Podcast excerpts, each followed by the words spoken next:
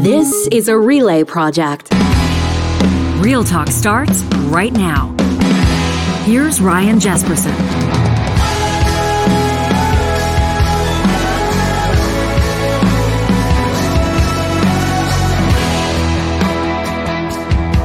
It's great to have you here on uh, Real Talk this Monday, March sixth. Ryan Jesperson, John Hicks on the heels of a great weekend. And, of course, uh, a lot going on around us, including scandal, a story out of Alberta's energy sector. A Northern Alberta First Nations leader accusing Imperial Oil of a nine-month cover-up over a massive release of toxic oil sands tailings on land near where his band harvests food. We're talking about Athabasca Chipewyan First Nation Chief Allan Adam, who will be joining us in just moments. Uh, we're going to get his sense of where his community goes from here and why this story, in his estimation, hasn't changed one bit in the two years since we last spoke with Chief Adam right here on this show. You may remember that interview where he was talking about how nothing's changed with regards to pollutants from industry causing illness, in some cases terminal cancers, among members of that community. He's calling it a cover-up. It is, without a doubt, a scandal, and Albertans wondering right now who, if anyone, can trust Alberta's energy regulator. It's a question we're going to put in front of a federal minister, Randy Boissonnault, who will join us as well in just a second. He's here to talk about the big health care deal that Alberta and Ottawa struck just a few days ago, twenty-four billion dollars between the two different levels of government to help address some of the very real strains that not just Albertans are feeling in the health care system, but Canadians from coast to coast to coast, all in. Uh, just last month, the Government of Canada announcing an investment of nearly two hundred billion dollars over ten years. The question is, will it work? Is it the be-all and end-all solution? And oftentimes, for us to have a fulsome perspective on this, we ask you, members of this audience who oftentimes work in healthcare or have walked miles in the shoes of people, maybe even yourselves, who are navigating that system. You can be in touch with us anytime to talk at ryan jesperson dot com. If you happen to be among those that are watching our live stream on YouTube, if you're streaming the audio live on the Mixler app presented by California Closets, you can also, of course, hit us up with our hashtag on Twitter, RealTalkRJ, or comment in the YouTube live chat. Later this show, in about a half an hour from now, we're going to check in with an advocate for AISH. Andrew Green's a lawyer with the Edmonton Community Legal Centre, and he's basically, well, in, in layperson's terms, he's he's sick and tired. He's fed up with the way that Alberta's treating its most vulnerable citizens. We're going to talk about AISH. Many of you have been asking us to for quite some time. We wanted to get an informed voice on this, somebody who has seen how the system works or doesn't work, and Andrew Green's going to bring that to us in Positive Reflections presented by Kubi Energy before we wrap today's show. An unbelievable story of survival. It's a good news story following an avalanche in the Swiss Alps. You got to see this video to believe it. It really is remarkable. Randy Boissonnault is Canada's Minister of Tourism. He's also the Associate Minister of Finance. He's the Member of Parliament for Edmonton Centre, and he's joining us live on this Monday. Minister, thanks for making time for us. We're happy to have you here on the show. We certainly want to talk healthcare with you. As I mentioned, um, I'm going to be talking to uh, Chief Allan Adam as well of the Athabasca mm-hmm. Chipewyan First Nation. This is a story that broke late last week. I know a lot of people are outraged about what's been happening out of the Kearl operation in, in in the Fort McMurray area, the, the leaks, the sustained leaks uh, out of this oil sands tailings pond. I know it's the Alberta Energy Regulator. I know a lot of, of a lot of this is provincial jurisdiction, but not all of it. As a federal politician and a minister of the Crown, how do you wrap your mind around this story, and what do you think the feds can do?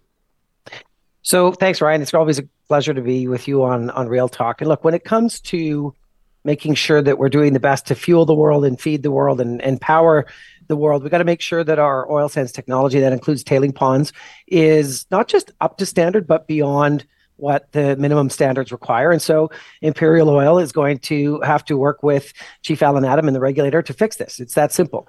Uh, it's not acceptable to have longstanding, um, you know, regulations in place and then either know about it and not do something about it, or simply not have the ponds up to up to snuff. It makes our job as government harder when industry partners aren't meeting their standards. And in this case, Environment Canada is working very closely with Minister Savage and Ministers Hajdu Hajdu and um, Miller, who are both responsible for Indigenous matters in our government, are also working with their counterparts to see how we can help. I have a lot of respect for Chief Allan Adam, and and my heart goes out to everybody on the Chipewyan First, on the Athabasca Chipewyan First Nation on this in this matter. As a, as a federal minister responsible for tourism in Canada, how much of a black eye is this on the province of Alberta?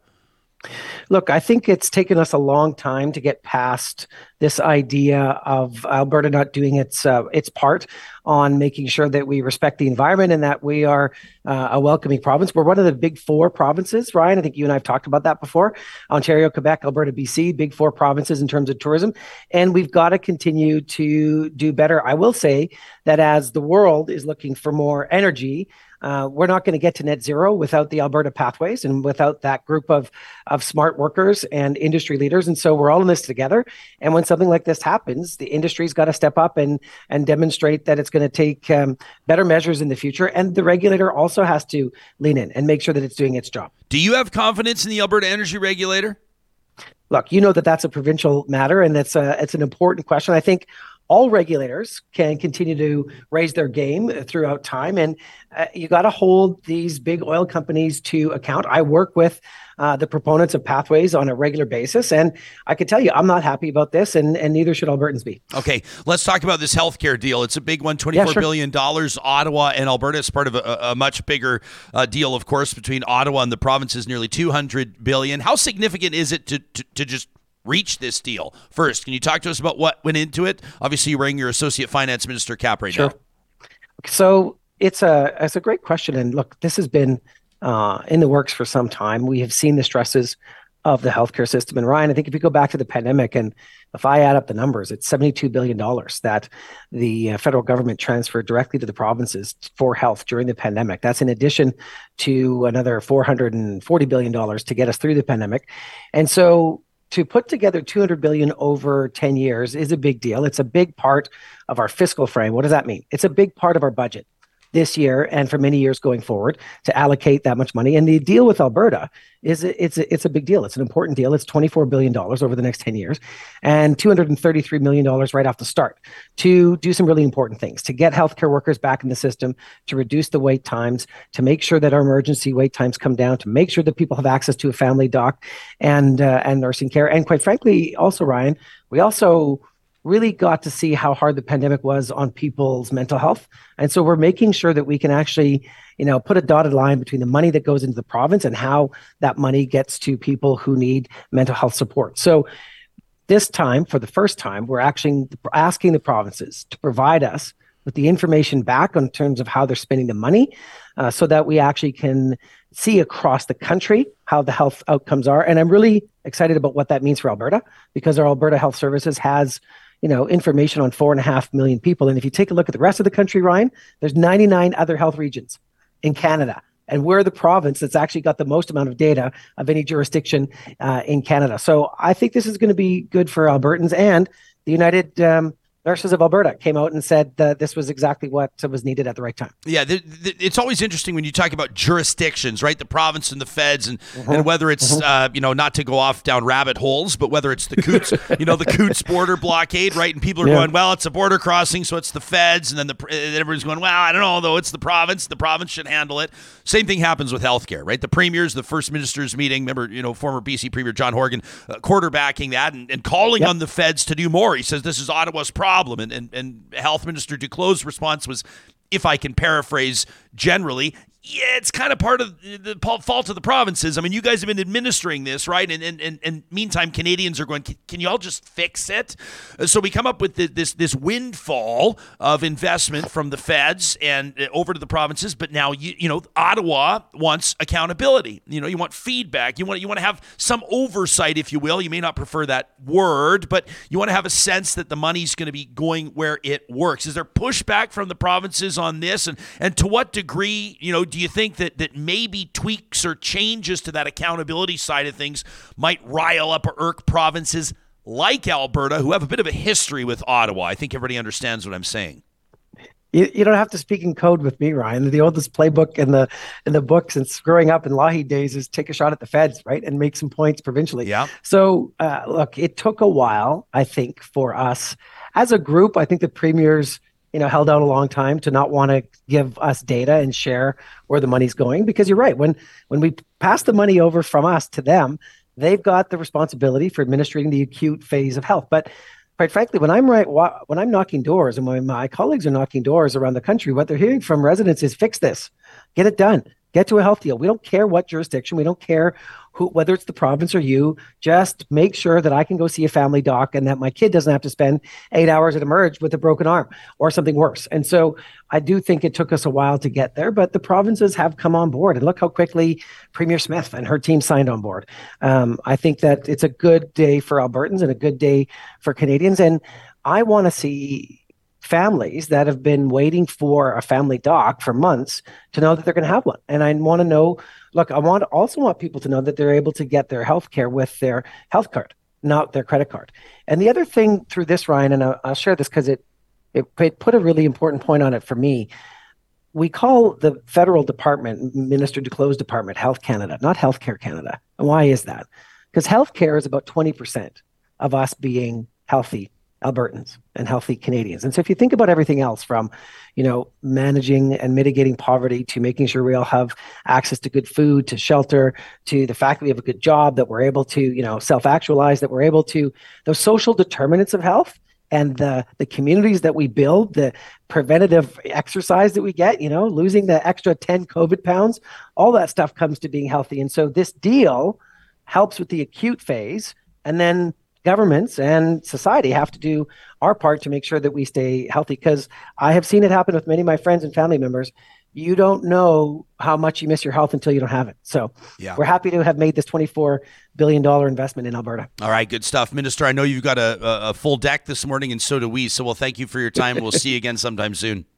Thanks. Take care, Ryan. Yeah, you all got it. You, all the best Bye-bye. to you as well. That's Federal Tourism Minister, Associate Minister of Finance, uh, Randy Boissonnault, the M P for Edmonton Centre. Coming up in one minute, Chief Allan Adam of the Athabasca Chipewyan First Nation will get his sense. He's been in the bullpen. He's been listening to that conversation with Minister Boissonnault. To be clear, this is more a provincial jurisdiction than a federal one, but that doesn't mean that I would imagine uh, senior politicians and elected leaders, as well as members of the public service in Ottawa, aren't keeping a keen eye on what's happening right now with what's being described by Chief Adam as a toxic cover-up, a nine-month sustained cover-up. We're talking about people's health here uh, in a scenario, as I as I talked about with Sarah Loriniuk, the uh, journalist on Friday, climate journalist, C A J Award-nominated uh, journalist, uh, about something that's been happening. This has been happening for years, and it's no wonder that this community is absolutely exasperated and outraged. These conversations are presented by sponsors like Friesen Brothers, who want to remind you that, you know, sure, we all enjoy thinking about tropical vacations and, and getting away this time of year. During those winter months, it seems like it's stretching on forever. So Friesen Brothers believes it's the perfect time to celebrate all things tropical. You know, that's right. During this week at Friesen Brothers, you can discover exotic tropical fruits like dragon fruit, star fruit, passion fruit. It's called ugly fruit, John. You know it's ripe when it turns ugly. And a lot of other offers that can make you, I don't know, feel warmer. Find more information in the weekly flyer online at friesen dot com. That's F R E S O N dot com. Love this. I got a text message over the weekend from my friend Allison.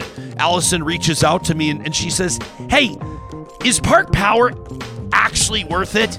I said, "You bet it is." So she goes online to park power dot c a and, well, checks out for herself, comparing the rates on internet, electricity, and natural gas. And at the end of the day, I can tell you that you're going to save money if you do what Allison did, which is bundle all three services using the promo code real talk twenty-three. That's real talk twenty-three. Knocks fifty bucks per utility off your first bill. So Allison's going to save one hundred fifty bucks off her first bill, taking her business on electricity, natural gas, and internet over to Park Power at park power dot c a using the promo code real talk twenty-three. That's real talk twenty-three.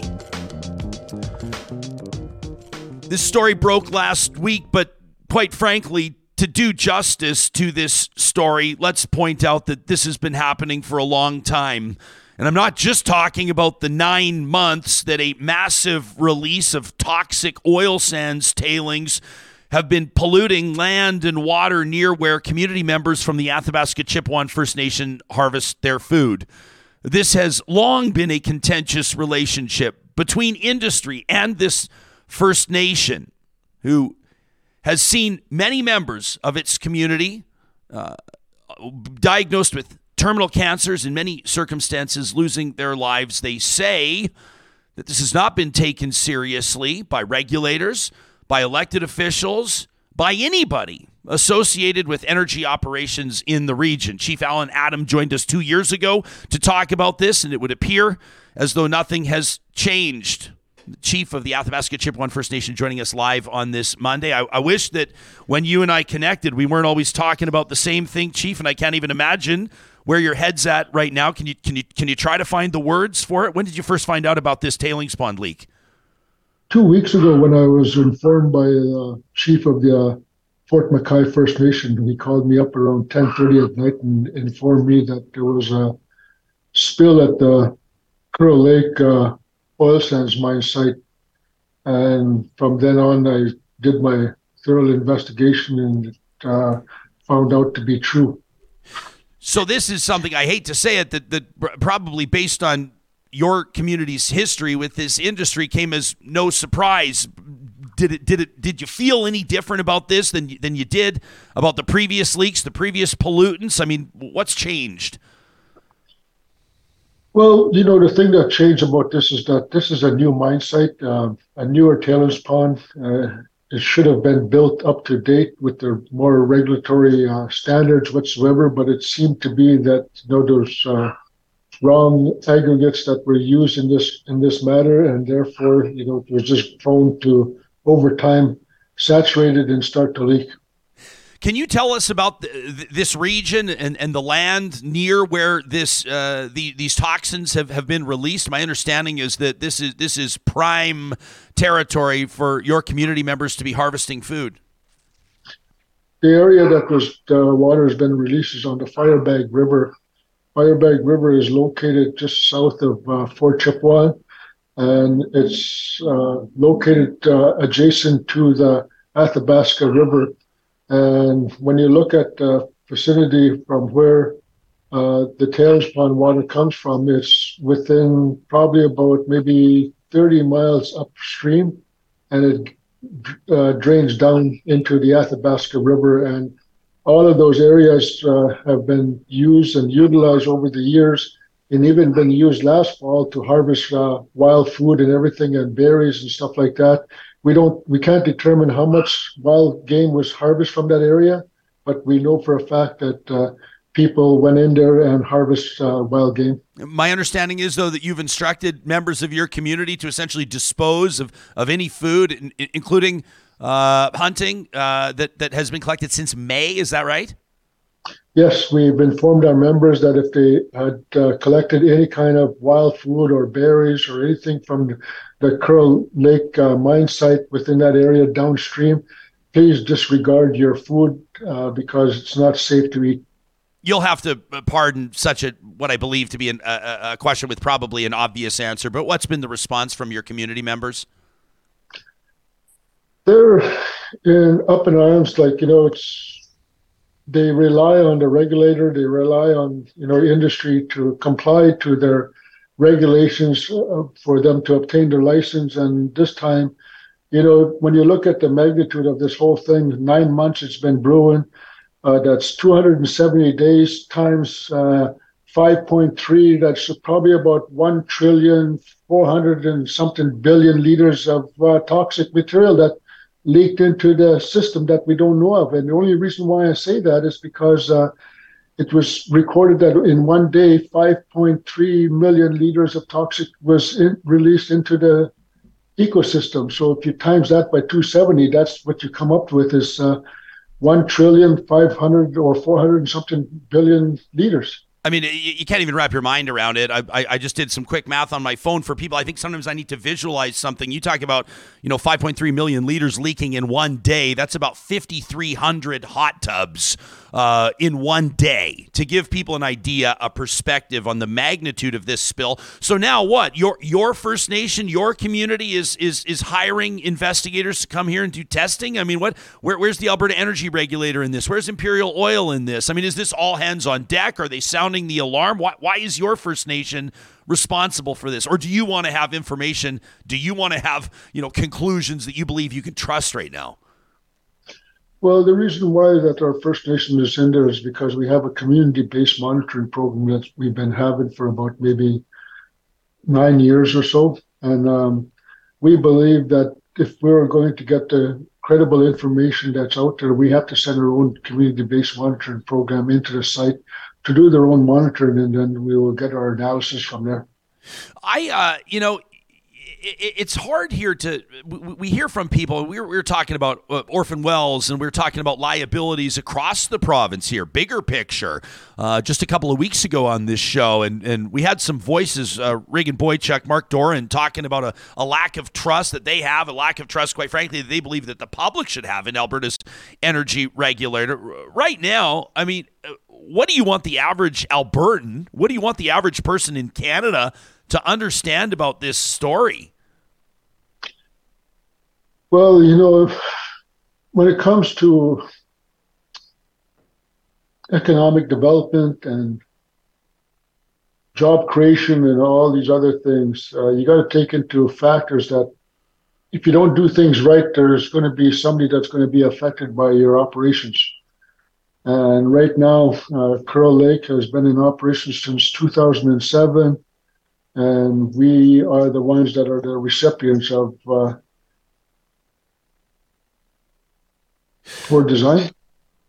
Yeah, I mean, I just it, it it's hard to to understand. Um, like I, I, I just I, I I don't have the words, Chief, and and I appreciate your availability on this interview because, quite frankly, and I'm not I'm not trying to rile you up, but but if I was you, I, w- I would. I, I don't know what I, the point I would be at. As mentioned, you and I talked a couple of years ago about cancers that you've seen in your community and other health impacts that you've seen in, in your community. And it, it just strikes me as though nothing has changed. Has there been any serious action taken by, by industry? Has there been any serious action taken by provincial ministries? I mean, have you heard from the Premier's office on this? This, to me, is is is a, a full... alarm. This is a, this is a, a not even to mention the health crisis, not to mention the potential disastrous impact this could have on people's health. But I mean, even just a, I described this to the tourism minister as, as a black eye for the province. I mean, this is just not a good look whatsoever. Do, do you get the sense that with the prominence of this story, that maybe the province will be taking this seriously? No, they brushed it off. Like, you know, I still have, you know, I like, the story broke uh, on Friday. Um, I finally received a call from the A E R on Monday night, and I've also received a call from uh, the A D M of uh, the environment from Alberta. But other than that, you know, they haven't really determined or called me to, to, to tell me still today that uh, there's something wrong. So what is, uh, um, like, Chief, what does the A E R say to you?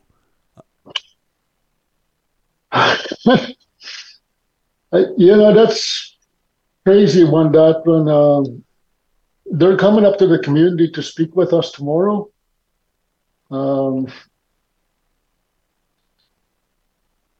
I I can't speak for them. I don't know what, what's their problem. I, I, I try to tell them that, you know, if you're going to approve a project, at least let the community know when there's something wrong. Don't let it fester for nine months and then cover it up. And when you can't cover it up anymore, when the story is too too big to contain, um, why put your tail between your legs and run when you know you've been caught red-handed? Do you have, uh, to the to the extent that you're pre- prepared or willing to talk about this, w- w- when you're describing it as a cover-up, have you seen information or or do you have just some obvious conclusions that you've arrived at that lead you to believe that Imperial Oil was well aware of this horrific leak up to nine months before this story broke? What gives you the confidence to call it a cover-up? Because they, they sent us an email nine months ago stating that they had discoloration of water in their system. And they and at that time, they said it was just a minor error, and that they would correct it, and that the Alberta regulator was involved with it. And then when it kept on continuing to grow.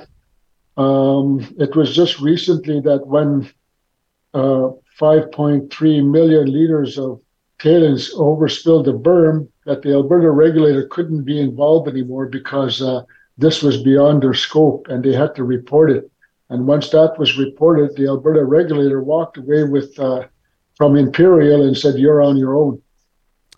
This has been described as uh, an example of environmental racism in Canada. Do you agree? I agree one hundred percent that this is environmental racism, because the communities that are affected downstream don't have the mass population that are out there. And if this was running down towards Calgary, I guarantee you this would never happen the way it did, and it would probably be confined within day two. I said that on Friday's show, but, and I hate to say it. Uh, I hate to put these words out into the universe, but I absolutely one hundred percent agree with you that this would never be tolerated. And I believe that the general public would be outraged if a relatively affluent and, dare I say, white community had been threatened in this way with regards to water quality or, or land pollutants. And I believe that the general public needs to take this much more seriously. I saw you quoted over the weekend where you said you wanted to be able to begin to restore trust when it comes to industry partners like Imperial Oil, when it comes to Alberta's energy regulator. At what point do you lose interest in rebuilding a trust-based relationship? And in that circumstance, what might action look like? At this point in time, there is no trust between uh, the Athabasca Chipewyan First Nation and the uh, government of Alberta, nor is there any trust with industry at, at, at this point in time. We may have multiple agreements uh, with industry, but because of what had happened here with Imperial, all other industry agreements are in question right now. Uh, we've got uh, a, a pretty active and engaged live chat right now that's watching this on YouTube, Chief, and, and many people are asking, well, what can we do? I, th- I think one of the obvious conclusions is to contact your elected representatives and demand accountability right here. But what might I not be mentioning? What can the general public do uh, if they want to essentially join a movement here to demand more accountability? I think, like you said, you know, get in contact with your M L A and everything to assure them that this is not right. Uh, stand up for our small community in Fort Chipewyan. You got to remember, Fort Chipewyan is the oldest community in Alberta. Uh, without uh, without Alberta, Fort Chipewyan uh, was the first establishment that was reached from, you know, colonization and everything. So keep in mind that uh, Alberta was created from Fort Chip, and if this is the way that we're going to be treated from Albertans, well then, we're going to think different about how we're how we're going to be situated. Yeah, no kidding. Uh, Chief Adam, before I thank you for your time, is there anything I've not asked you about that you want to make sure people hear? I'm just, you know, um, disheartened about the fact that this has had, had to happen. Uh, we tried, you know, over the years to make everybody accountable, and it just goes to show that, you know, as long as the minority of the people don't stand up and talk about what's going on, Uh, big corporations will continue to uh, do what they want. And if there's no watchful eye like the Alberta regulator to do their job correctly, well, then who do we have that's out there that's going to man the position to keep our community safe? Yeah, more than fair comments. Thank you so much for your availability today, Chief. And, and please do keep in touch. We'll do the same. Okay, thank you. Yeah, you got it. That's Chief Allan Adam, uh, the uh, Athabasca Chipewyan First Nation. Tony says, well, what about the feds? Is there anything they can do? I mean, we got a sense. I mean, this, you know, jurisdiction, this is where different levels of government kind of ran run into each other, right? And, and and you heard that from Minister Boissonnault. That's not to just take people off the hook, but it is the Alberta Energy Regulator, right? This is a matter for the provincial government. And this is where politicians, provincial politicians, find themselves in a real predicament. You know, we spent half of last week talking about Alberta's budget and the, and the and the enormous contribution that industry makes to Alberta's bottom line. But at what cost? You know, sixteen billion dollars expected in oil and gas-related revenue over this next year, funding a massive budget with huge expenditures. But again, at what cost?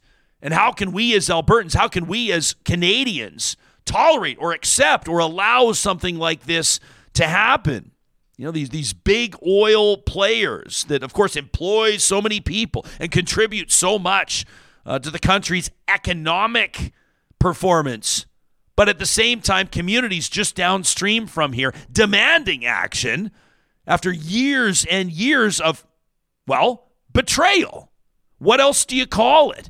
If pollutants are leaking out of oil sands operations into the land and water, and there are demonstrable consequences, you cannot deny the rates of cancer in that community, in Chief Adam's community. You can look back into our archives. We'll link to our twenty twenty-one interview with Chief Adam in the show notes on the podcast and on YouTube.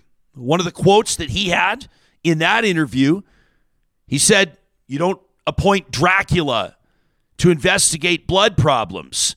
He doesn't have any confidence. He didn't at that point either in the regulator or in industry to regulate itself. So the question is, where do we go from here? On our live chat, it, for Air Mitch says this is one hundred percent provincial jurisdiction. It's too bad the province just doesn't seem to care about the environment or Albertans.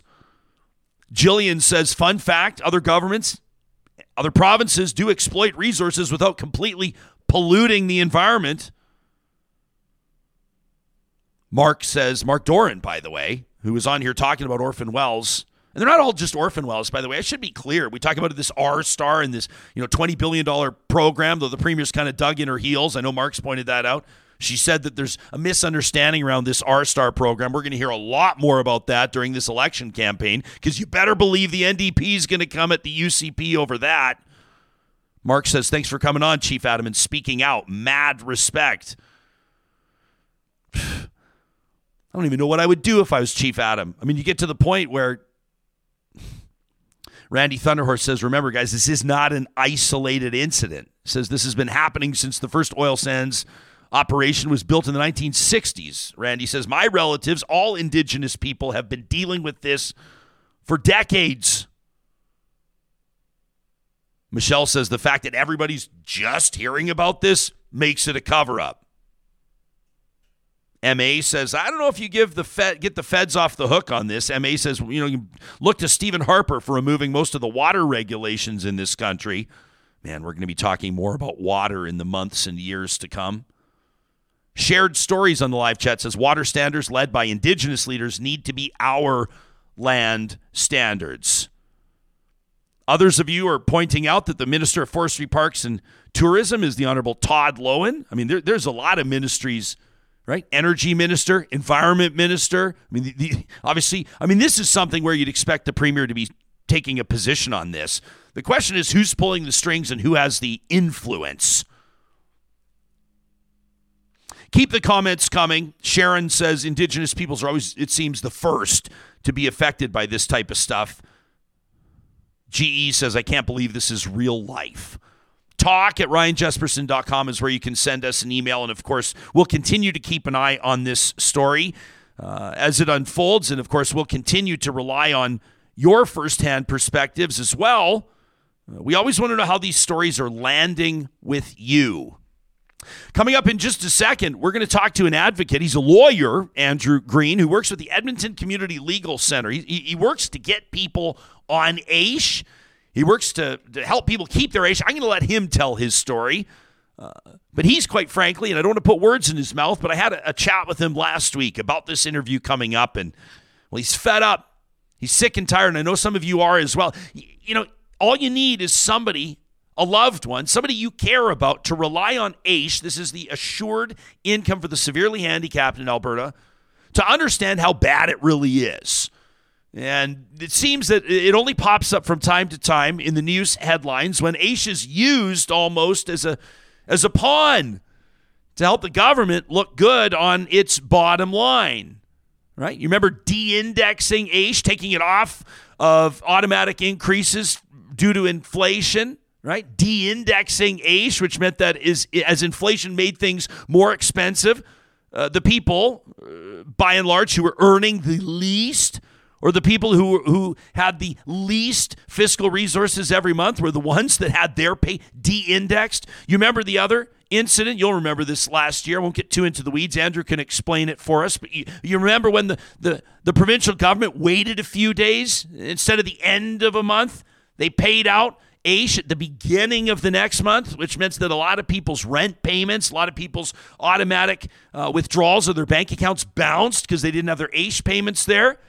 And we found out that it was because the provincial government wanted its books to look a little bit better at the end of that month, at the end of that fiscal year. You remember that? They've been used as pawns. These thousands and thousands of Albertans, and Andrew Green is here to put this on our radar and to get our attention. We wouldn't be having these conversations without sponsors like Complete Care Restoration. And I want to tell you about them for a second. You can check them out online at complete care restoration dot c a. They're the incredible team that built our Real Talk studio. But the majority of the work that they do is helping people recover from disaster like fire and flood. Maybe you've been doing a minor reno that's turning into a big project because you knocked out a wall and you discovered mold. Or maybe you found out that your your house is of that vintage that they used asbestos when they first built it. Complete Care Restoration is a full-service contractor. They can do it all.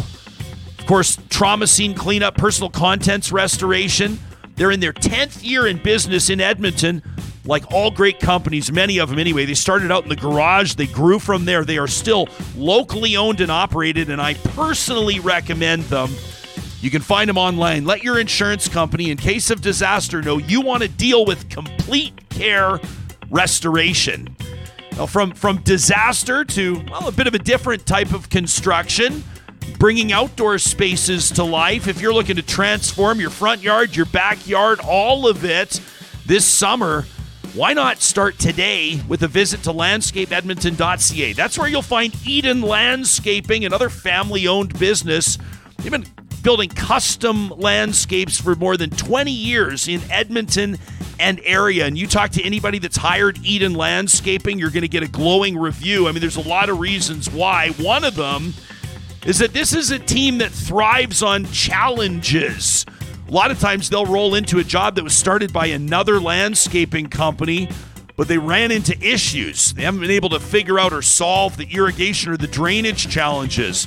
Or maybe there's a scenario calling for a retaining wall, which requires a specific experience. If you don't know what you're doing, you're going to run into problems. You want those problems solved? Start with Eden Landscaping. You need a space to zen in, to entertain in, to produce food in. You find the fusion of need and style with Eden Landscaping.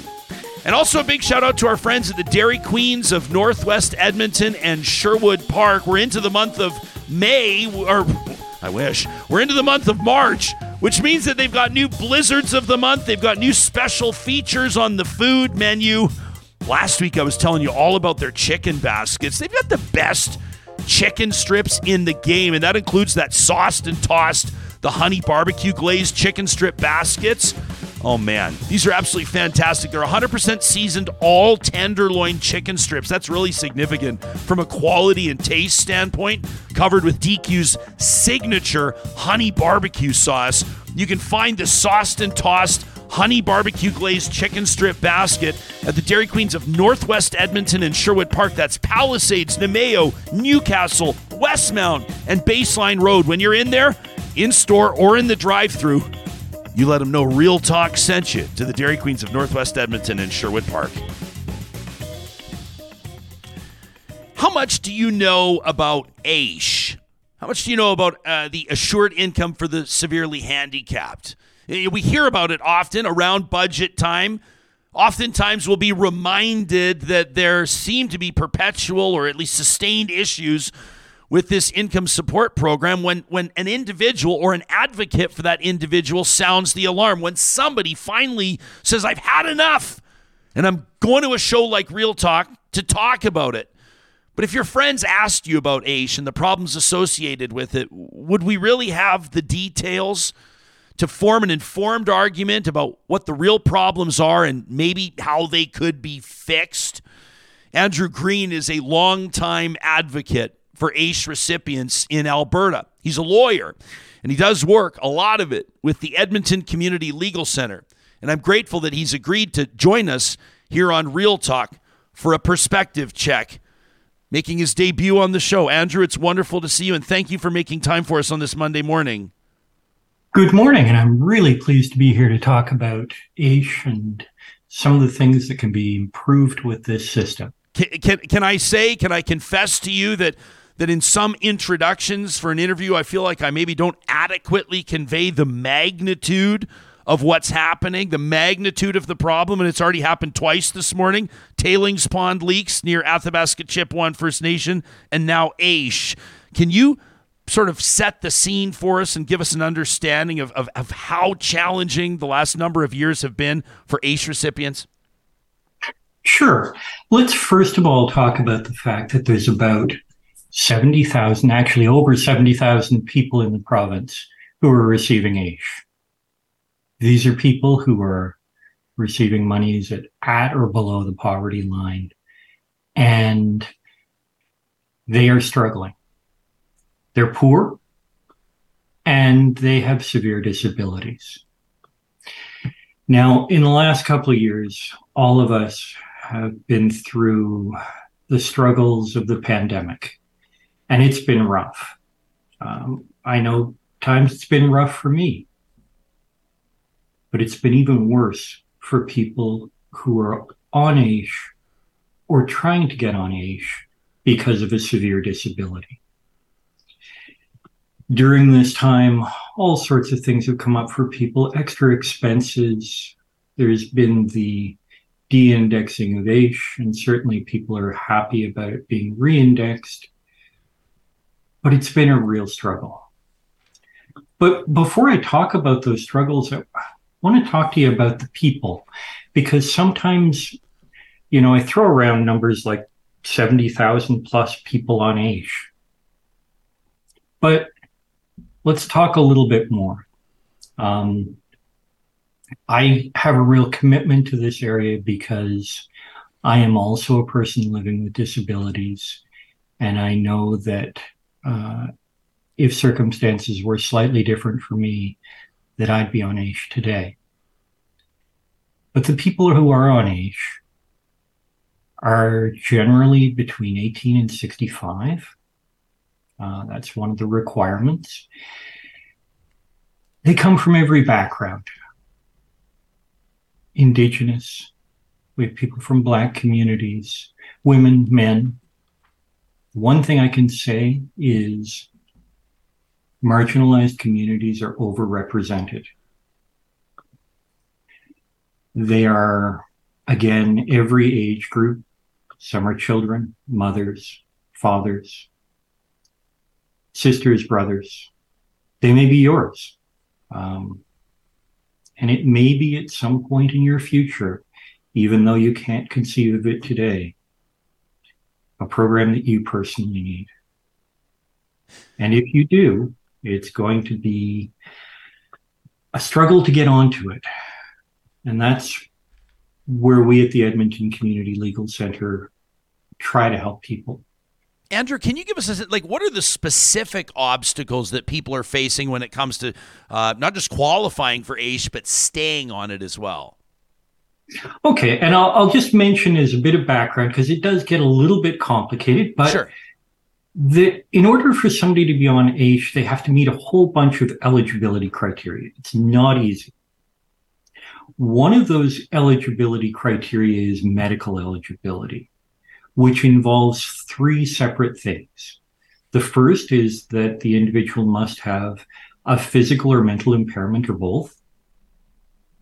They must be unable to earn a livelihood because of that impairment, and that it's likely that they will permanently be unable to earn a livelihood because there's no treatment available.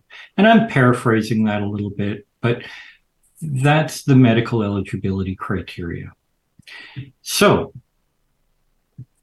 then what the person does in applying is they fill out a form themselves and they have their doctor fill out a form. But they never ask the doctor those questions. They never ask, can this individual work? Can this individual, will this individual be able to work in the future? Those two questions are never asked of the physician. That's a determination of non-medical staff at AISH who are reviewing the information that the physician has provided. It's our opinion, and I, I think it's reasonable to say that physicians are probably best positioned to make that assessment. Will you tell us, or will you tell our audience about Laura? Uh, we're, we're, we're, we've changed her name to to obviously protect the, the confidential uh, nature of, of, of, I mean, it goes without saying, these are very personal stories, and, and, and folks' uh, qualification for AISH or whatnot, we'd never want that to be threatened, to have them discussed in the public sphere. But you talked to me about Laura. You told me that, and I wrote this down, Andrew, following our phone call, that she was spared but not really spared. Would you share her story? Sure. And Laura is not her real name, but she has given me permission to share. Laura has had a really difficult time in the last few years, but honestly, life for Laura started out really tough. Laura was born in an Indigenous community that went through a forced relocation when she was an infant. And about half of her community uh, in the ten years after that died. Laura was spared from that. She lived. But she had to go through, and her community had to go through, another indignity. She was a Sixties Scoop survivor. And that meant that she was taken from her community. She lost all connections to her culture, to her family, and was placed in foster care. And in foster care, she struggled on a daily basis with racism as a child, being the only child with uh, a different skin tone. Um, in her small community. And then uh, one day, after being made fun of for her skin color and her hair, uh, she went home to her foster mother and said, "Why didn't you adopt me? At least then I would have a family." And Laura told us about this in the appeal. And what her mother said was, "Because I never wanted you here. You were here for the money." Now let me roll this back for a moment. Why were we at this appeal? Laura has severe P T S D, attachment disorder, and intergenerational trauma. It's gotten worse in the last few years, not better.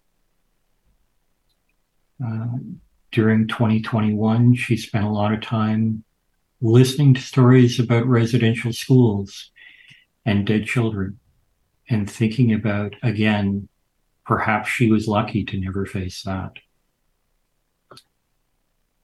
But it was more survivor's guilt than anything else. So Laura's physician, on that form I mentioned earlier, talked about her intergenerational trauma, her P T S D. But intergenerational trauma doesn't fit into uh, mental or physical impairment, or at least didn't seem to. And so she was denied.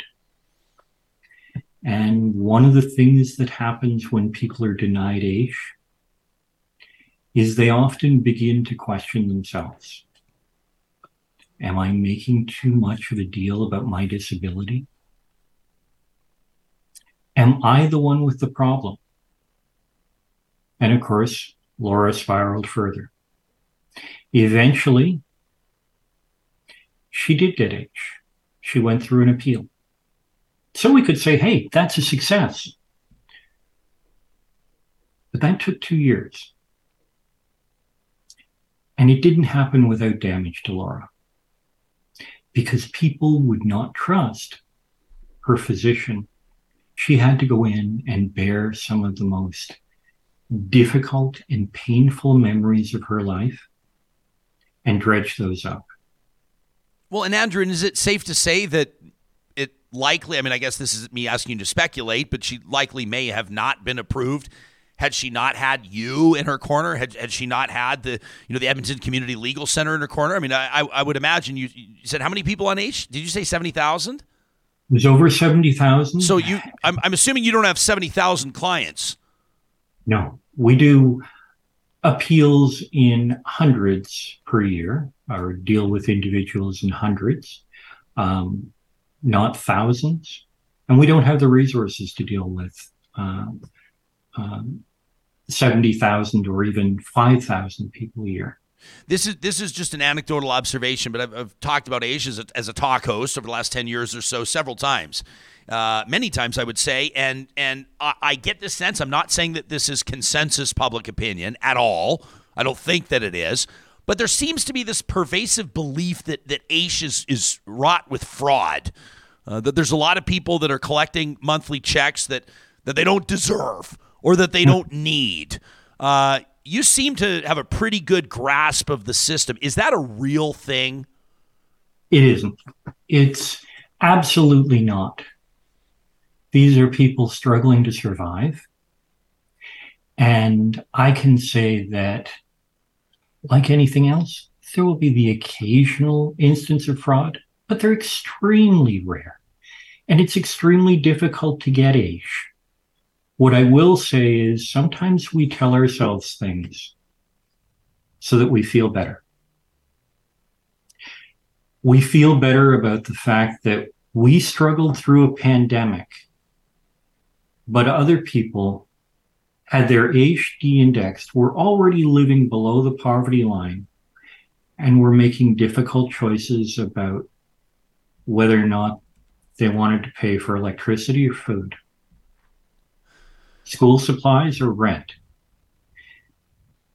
And those are the struggles that sometimes we don't want to confront. So we tell ourselves, well, there's a lot of fraud there and the system needs to be tough.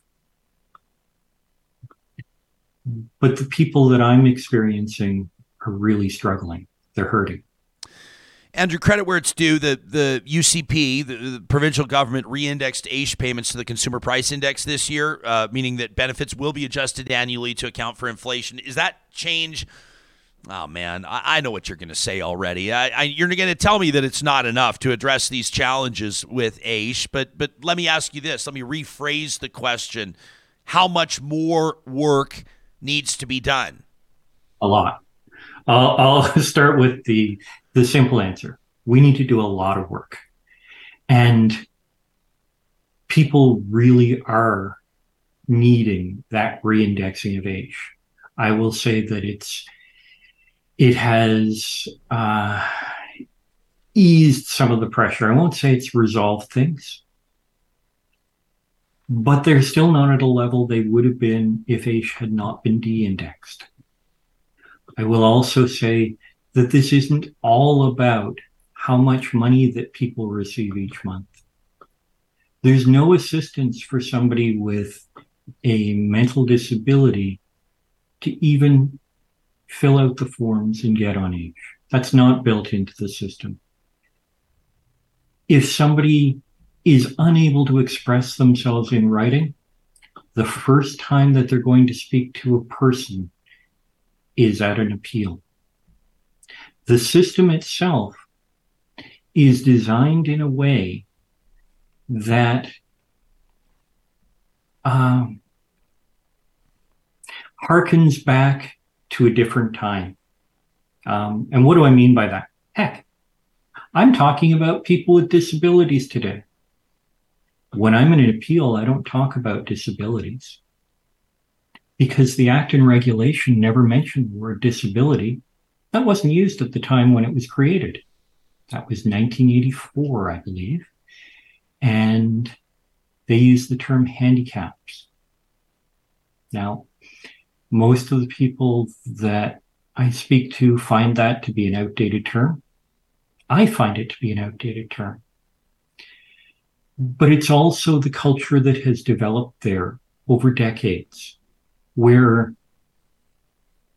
it has been treating people at arm's length, not specifically assisting those who need assistance, not referring them to services um, automatically. For example, you would think that for every person who is told they may appeal their denial, they're given community resources automatically telling them, here's who you can go to and get some more information about that. People are never told that. Andrew, occasionally, if they follow up, they're given that information. This is, uh, I'm not looking to get anybody off the hook. As a matter of fact, I guess what I'm doing is looking to get everybody on the hook here. This is not uh, a partisan problem. I mean, big picture, progressive conservative, New Democratic, and United Conservative governments have all had an opportunity to, to quote unquote, fix this. Um, in conclusion, what could a provincial government do? And more specifically, what will you be looking to hear from the N D P and the U C P once the official campaign period begins ahead of the May twenty-ninth election? What's something specific you'll be looking to hear? What's your plan for major reforms of the AISH Act? How do you plan to bring that into the twenty-first century so that fewer people are hurting?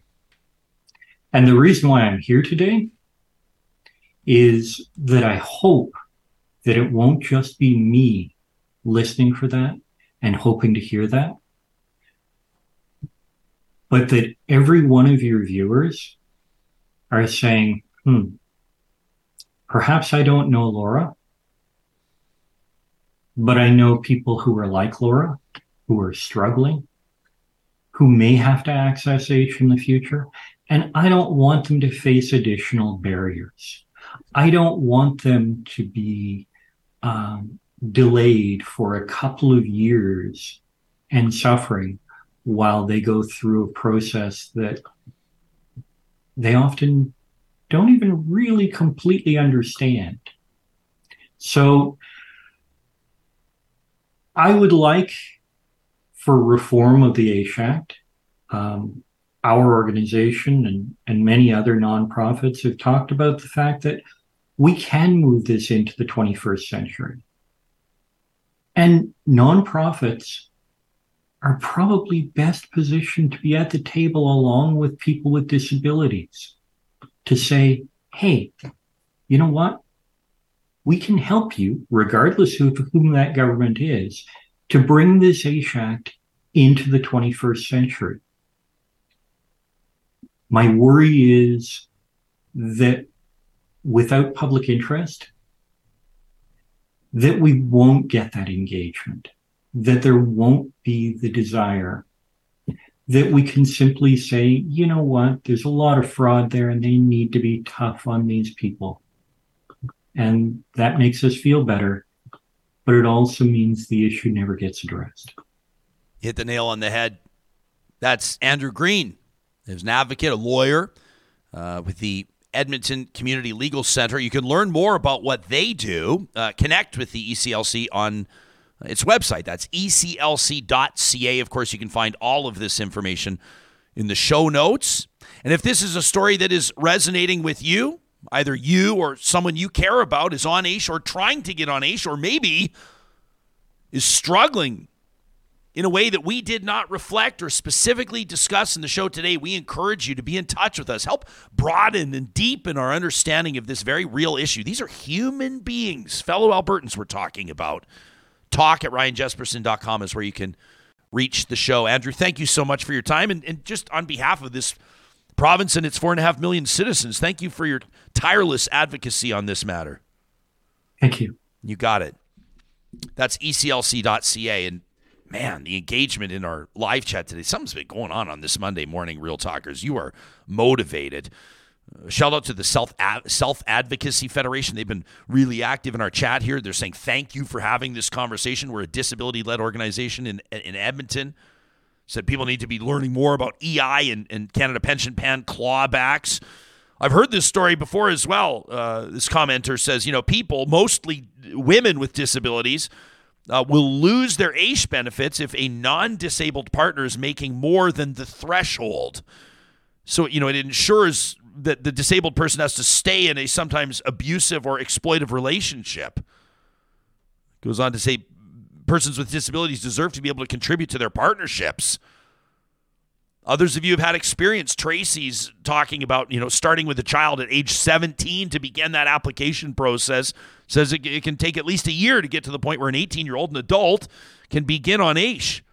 Says we we became guardians, trustees, group homes are too far away. I mean, these are people with personal lived experience. It's never lost on me that this is an audience. Uh, we talk a lot about the engagement, but the lived experience here, sometimes in tragic or very difficult circumstances, but but it helps us better understand the importance of these matters. I saw a great friend of the show, Lou Jobs, chiming in. Uh, you remember Lou was on the show? He sat with me in studio talking about his journey into and out of homelessness and addiction. I mean, just a remarkable guy. He, I mean, just to come on here and tell his personal story was amazing. Lou, in the live chat, says seventy thousand people on AISH. But if the government were to pay him three thousand dollars a month, right now it's it's about sixty percent of that. So that's like two hundred ten million dollars a year. We just turned profits of billions. I mean, you're right, Lou, right? I mean, like, you know, twelve, thirteen billion dollars surplus in Alberta's budget last year. Lou says, how are we not looking after our most vulnerable better than that? You can let us know how this lands with you. This might be fodder for trash talk for some of you. That's presented by Local Environmental Services. Every Friday on the show, we give you a chance to kind of blow off some steam and say what needs to be said, say what needs to be heard. Local Environmental Services, it's no accident that that's their avenue for sponsoring this show, because they care deeply about local communities. You know, they believe that communities deserve better. Even on the business front, what they do, garbage, recycling, that's not it, but better service, better prices, more support for local causes in uh, Edmonton or Whitecourt, Regina, an area. They're, they've expanded their footprint into Saskatchewan. You can look to them for a whole bunch of uh, community services. Maybe it's music festivals that you're preparing to host or farmers markets or whatever.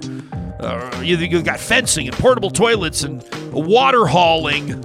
I know for our rural audience, water hauling's a big deal. Why not take your business to a family-owned company? Local Environmental Services has core values that sets them apart from all the big multinationals, right? You can learn more about their core values today. Compelling reasons to take your business to Local Environmental Services on their website, local environmental dot c a. You know, we also talk a lot about opportunities. We want you to, if you're looking for a, to shake up your career, maybe you're a professional engineer that's looking for a change of pace, something different, more rewarding projects, enter Apex Automation into the chat. That's apex automation dot c a. You can find out current job postings. They are always adding new job postings to their website. Honestly, always hiring. You can check out the careers link online and learn more about, you know, industries that they're serving, including chemical manufacturing plants in Vancouver, Saskatoon, Edmonton. Maybe you're looking for a change of scenery. Uh, potash mining in Saskatchewan, material handling like overhead cranes, conveyor belts, robotics. If someone that you know, maybe even starting out their career, just coming out of polytechnic school or university, maybe they've just graduated, they got that ring that all the professional engineers get, and they're looking for a great place to start their career where they'll be valued. We suggest you point them toward apex automation dot c a.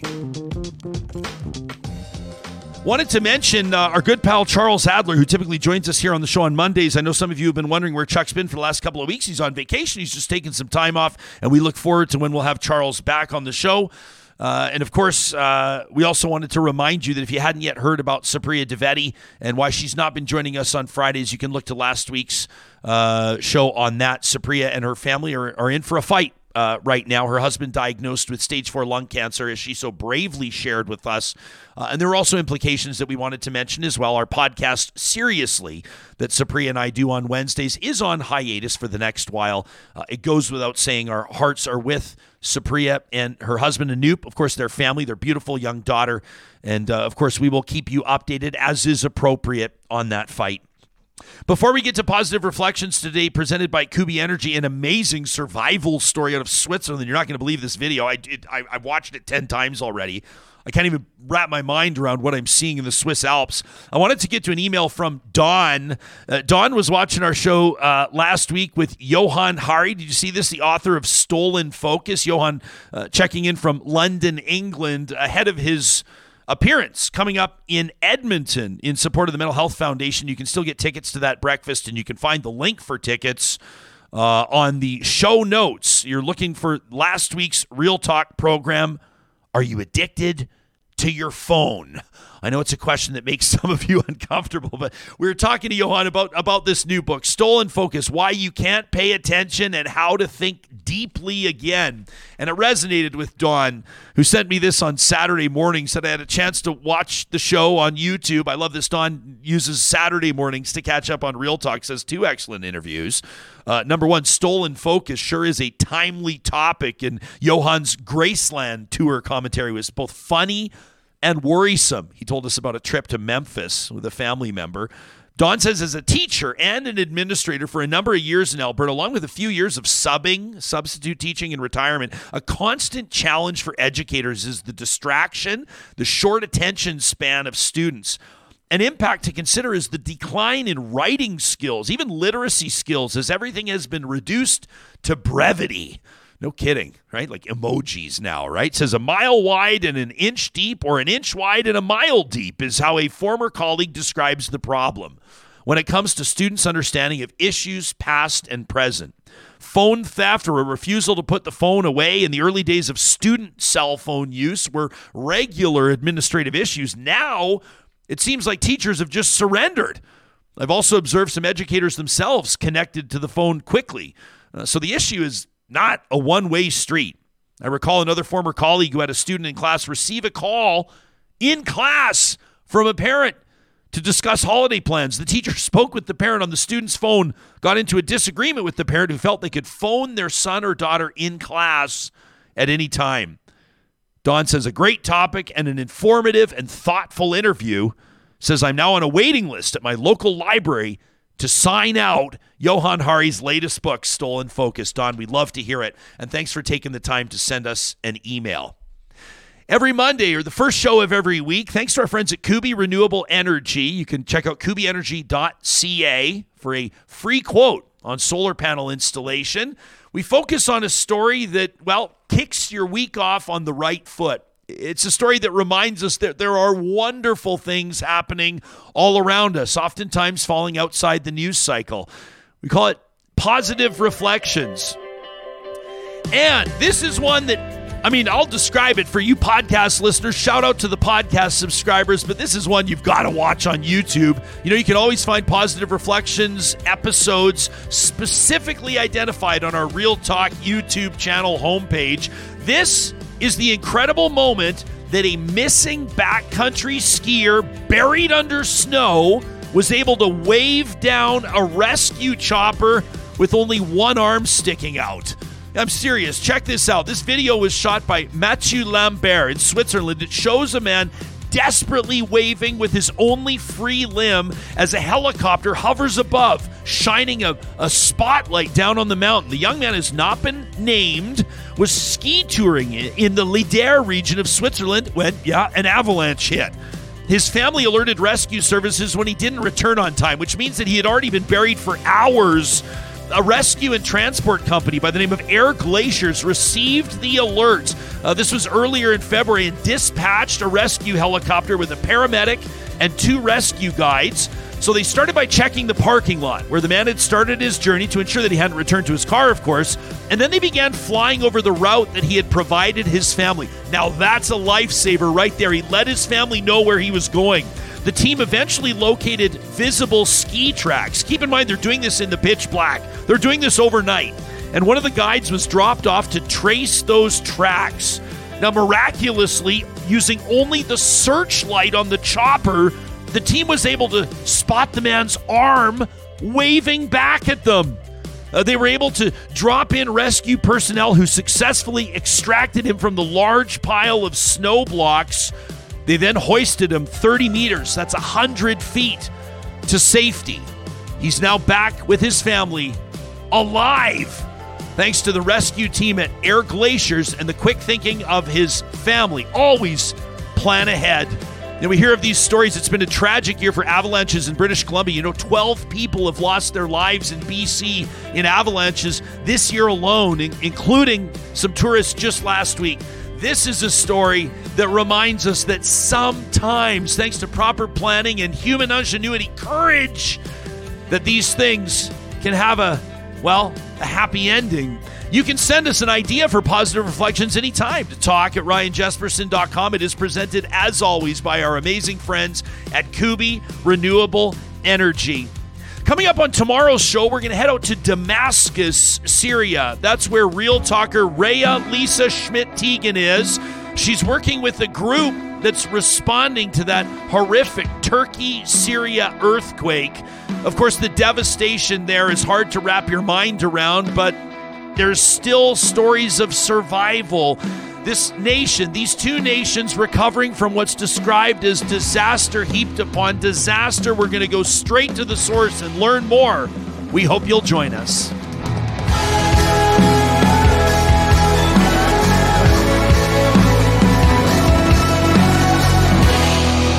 Real Talk is hosted by Ryan Jesperson. Executive producer, Josh Dunford. Technical producer, John Hicks.